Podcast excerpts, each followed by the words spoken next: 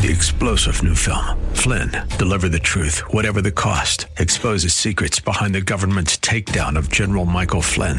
Flynn knew what the intel world had been up to. He ordered the first audit of the use of contractors. This set off alarm bells. He told the truth. He was the most dangerous person for Donald Trump to hire. They had to get rid of Flynn. Flynn, deliver the truth, whatever the cost. Available now. Watch it today. Go to salemnow.com. Salemnow.com. We've been charting our way through Revelation. Today, we're back in chapter 20, looking at verses 1 through 10 and the release of Satan after the millennium reign.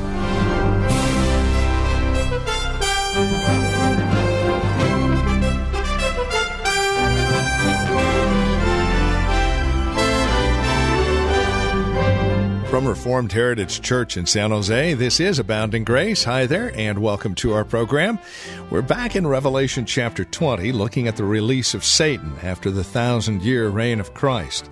And we're exploring together just what this actually means. Is it a literal thousand years? Well, we've explored that, and now we're looking at this release of Satan. Join us today. Here's Pastor Gary with this edition of Abounding Grace. Now, Satan has no ability to keep the nations from hearing and receiving the gospel. And as a result, there are millions upon millions of Christians and professed Christians in virtually every nation upon the face of the earth. You ask, well, how can this thousand year period begin with the binding of Satan 2,000 years ago?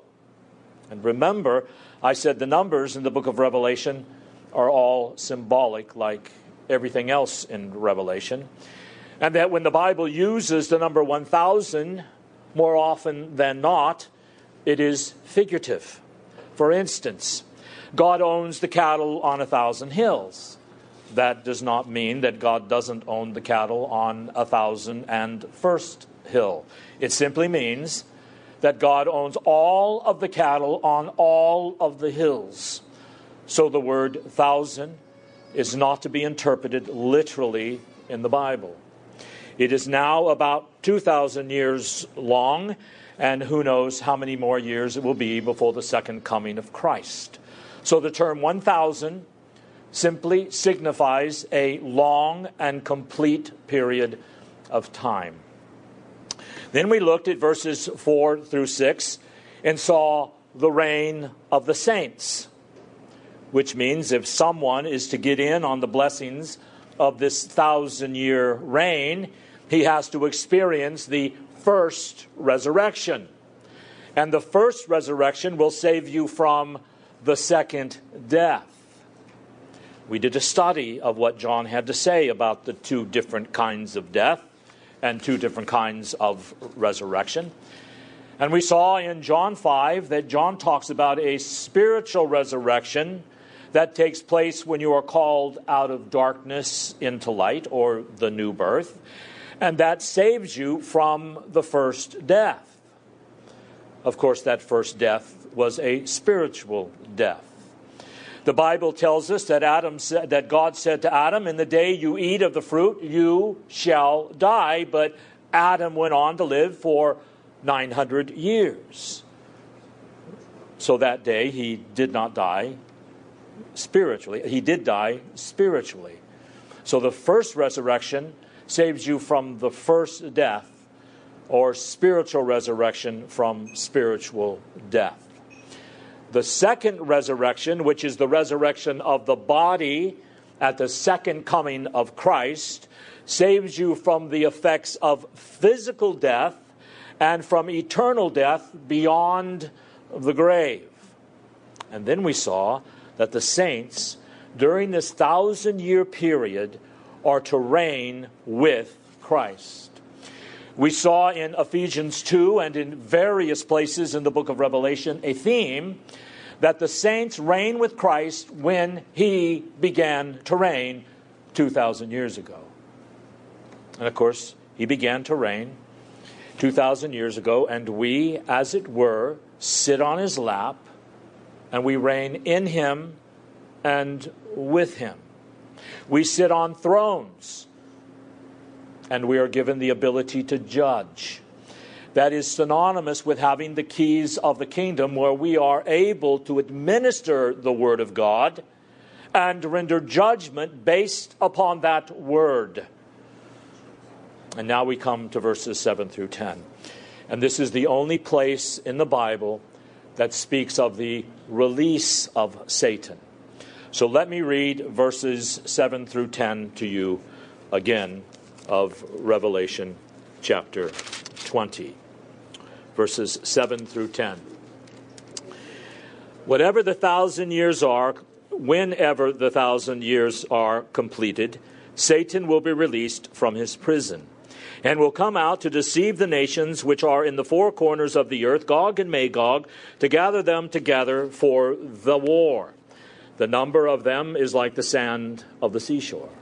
And they came up on the broad plain of the earth and surrounded the camp of the saints and the beloved city, and fire came down from heaven and devoured them. And the devil who deceived them was thrown into the lake of fire and brimstone, where the beast and the false prophet are also, and they will be tormented day and night forever and ever. Now, as I said, this is the only place that speaks of the release of Satan. So we've got to be pretty careful on how we interpret it.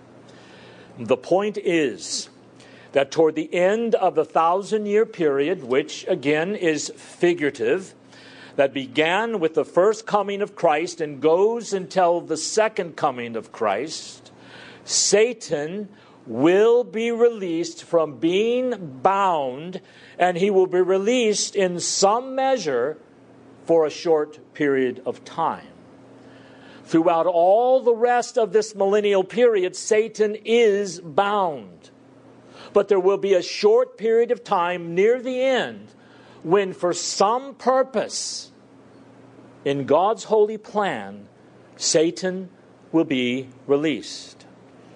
Now, I want to give you a better interpretation of one of the words there in verse 7. You see where it says, and when the thousand years are completed.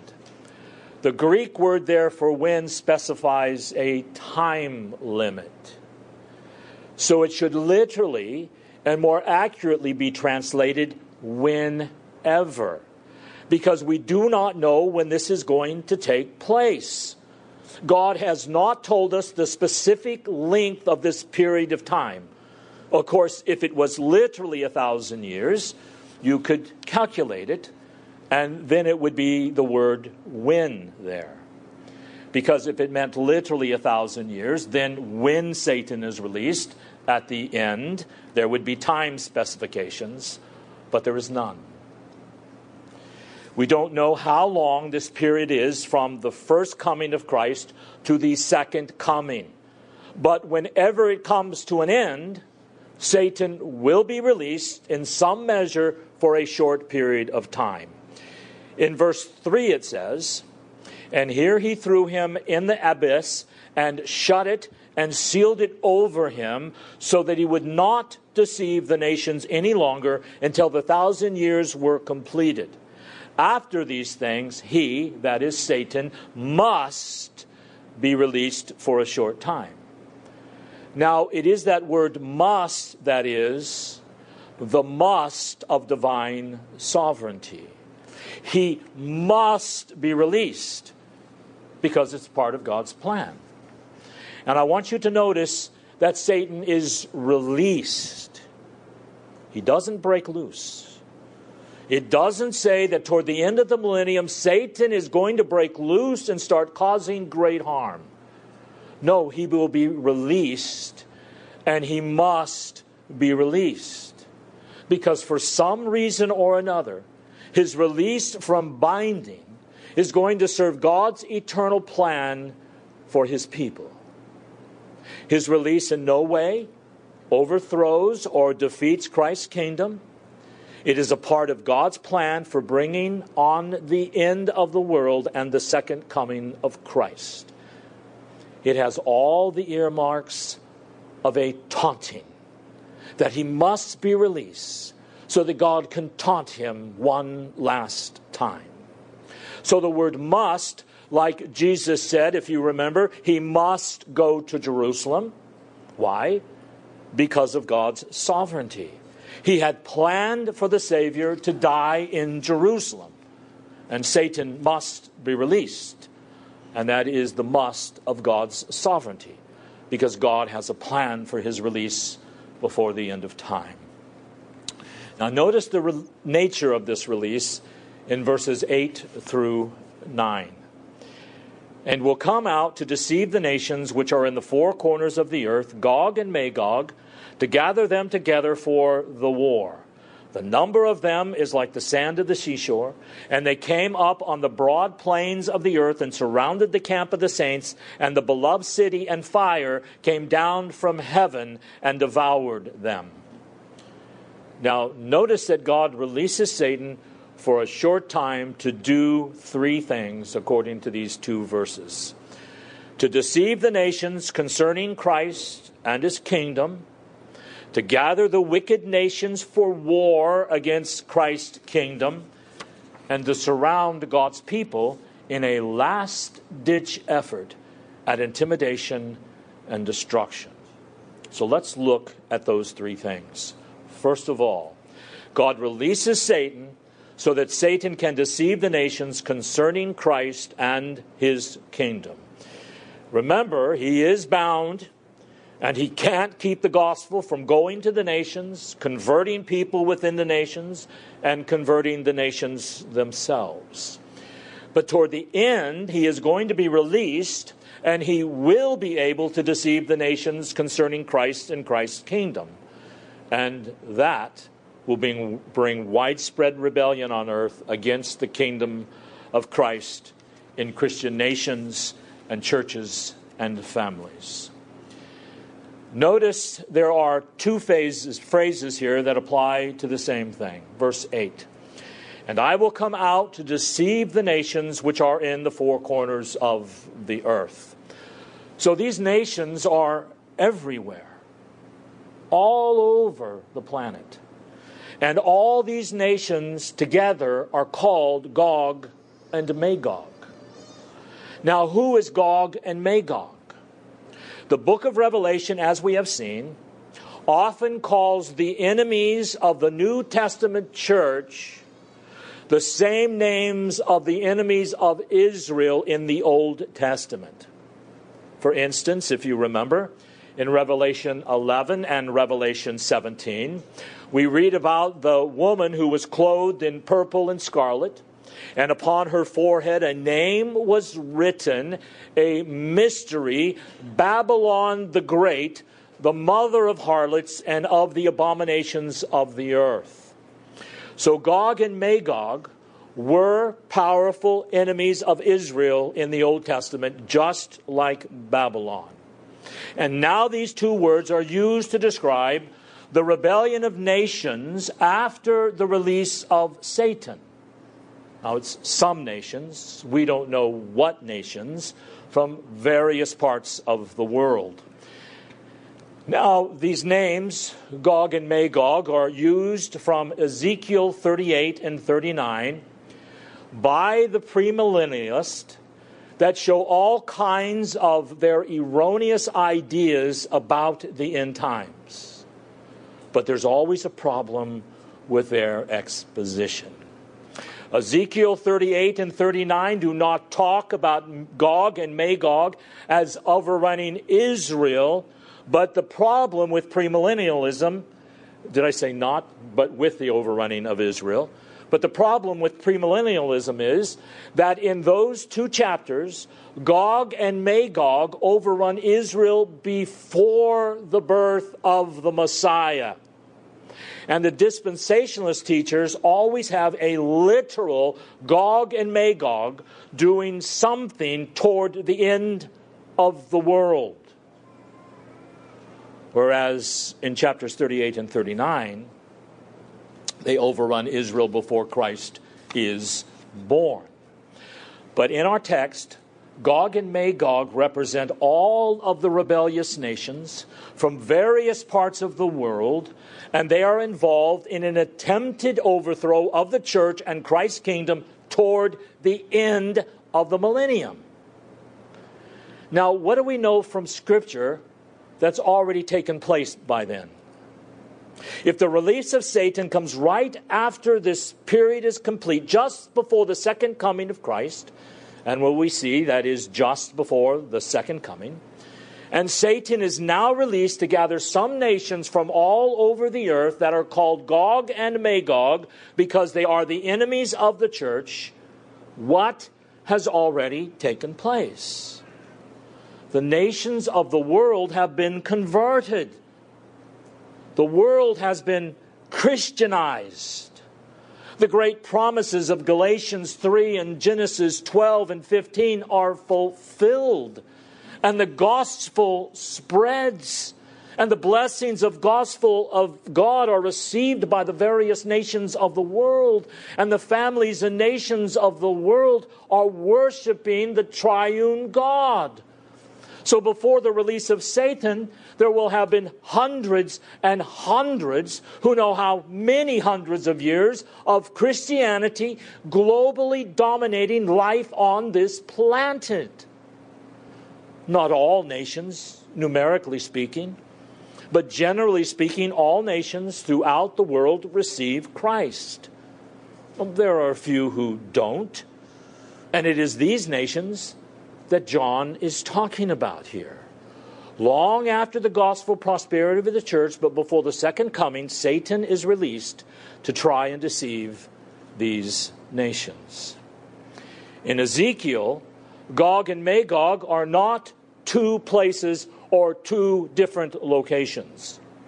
Gog is the place, and Magog in Greek means the prince of the people. So Gog was the place, and Magog was the ruler that would overrun Israel before the birth of Christ. Now these names are used as the names of the enemies of Christ and the rebels that come from the four corners of the earth. So the first thing Satan was released to do was to deceive the nations concerning Christ and his kingdom. The world has been converted because this is right before the second coming, but not in its entirety. So there are still rebels out there in pockets of resistance. And not just pockets of resistance, but I'm sure you know what some so called Christians do today if they want to survive and they want to make lots of money and they want to be popular and they want acceptance. They go along to get along they go with the flow. So that you have in, a, in Christian churches people who play at being Christian, but are not because they are compromising with the world. Though the same is going to be true when the whole world becomes Christianized.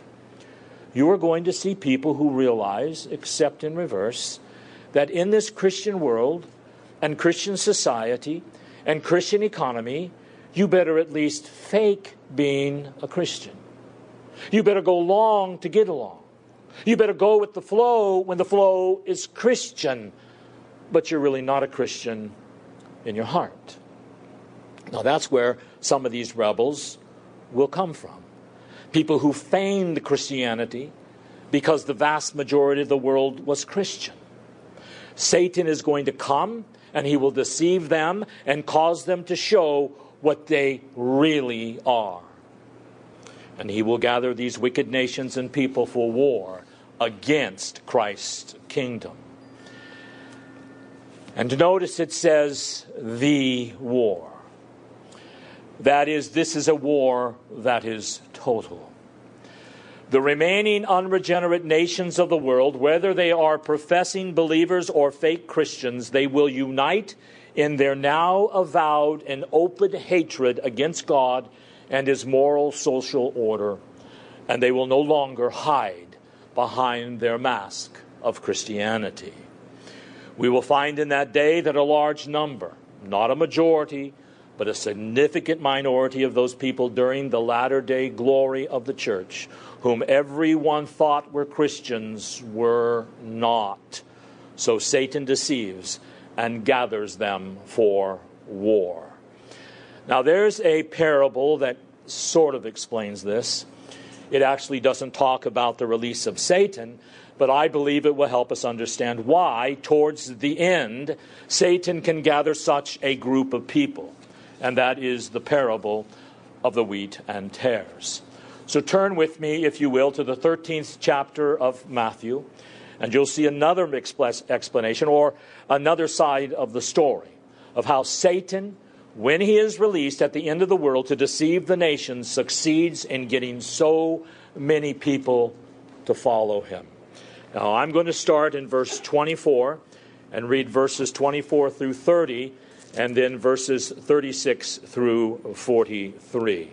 So, beginning in verse 24 of Matthew 13. Jesus presented another parable to them, saying, The kingdom of heaven may be compared to a man who sowed good seed in his field. But while his men were sleeping, his enemy came and sowed tares among the wheat and went away. But when the wheat sprouted and bore again, then the tares became evident also. The slaves of the landowner came and said to him, Sir, did you not sow good seed in your field? How then does it have tares? And he said to them, An enemy has done this. The slave said to him, Do you want us then to go and gather them up? But he said, No, for while you are gathering up the tares, you may uproot the wheat with them. Allow both to grow together until the harvest. And in the time of the harvest, I will say to the reapers, First gather up the tares and bind them in bundles to burn them up, and gather the wheat into my barn. And now 36 through 43. Then he left the crowds and went into the house. And his disciples came to him and said, Explain to us the parable of the tares of the field. And he said, The one who sows the good seed is the Son of Man, and the field is the world. And as for good seed, these are the sons of the kingdom, and the tares are the sons of the evil one. And the enemy who sowed them is the devil, and the harvest is the end of the age, and the reapers are angels. So just as the tares are gathered up and burned with fire, so shall it be at the end of the age. The Son of Man will send forth his angels, and they will gather out of his kingdom all stumbling blocks and those who commit lawlessness and will throw them into the furnace of fire. In that place there will be weeping and gnashing of teeth. Then the righteous will shine forth as the sun in the kingdom of their Father, who has, who has he who has ears, uh, let him hear. So, here you have basically a philosophy of history. It says that in the world, Christ has sown seed, and the seed is the sons of the kingdom. It is a wheat field, so to speak. Now, even though someone would come and sneak in at night and plant weed seeds, it's not a pasture of weeds with a significant number of weeds planted in that wheat field. So the servants come and ask, Should we pluck up the tares? The farmer said, No. Because in their immaturity, these weeds and the immature wheat look alike. And it's very difficult for anyone except the trained eye to distinguish the wheat from the tares in their immaturity. So wait until they both reach maturity. And then, when the wheat looks like wheat and the tares look like tares, then it is clear which is which, and Christ will come and root out all of the tares from his wheat field. Now, notice the philosophy of history both the wheat and tares come to maturity in history.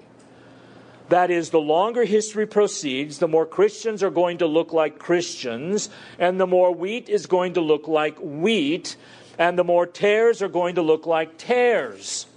So, as history goes on, as Bahnsen and Van Til and others would say, both the wheat and the tares will come to epistemological self consciousness. And what I mean is, as history goes on, God is going to cause the sons of the kingdom to mature so that they look like the sons of the kingdom and are not compromised and are much less influenced by the culture. Well, this has been Abounding Grace with Pastor Gary Wagner from Reformed Heritage Church in San Jose. As we have closed out our time together today, I would remind you that our desire is to know how this program encourages you in Christ. Now, there are a couple of three ways that you can contact us to provide us with this information. And again, it would really encourage us a great deal if you'd take a moment and let us know how the program is encouraging you in your walk and relationship with the Lord Jesus Christ. Here's how to contact us. Phone number is 408 866 5607. That's 408 866 5607. Our website, where you can drop us an email and even learn a bit more about us, is reformedheritage.org. And then, of course, you can write to us at PMB, that stands for Post Mailbox, number 402, 1484 Pollard Road, Los Gatos, California. The zip code is 95032.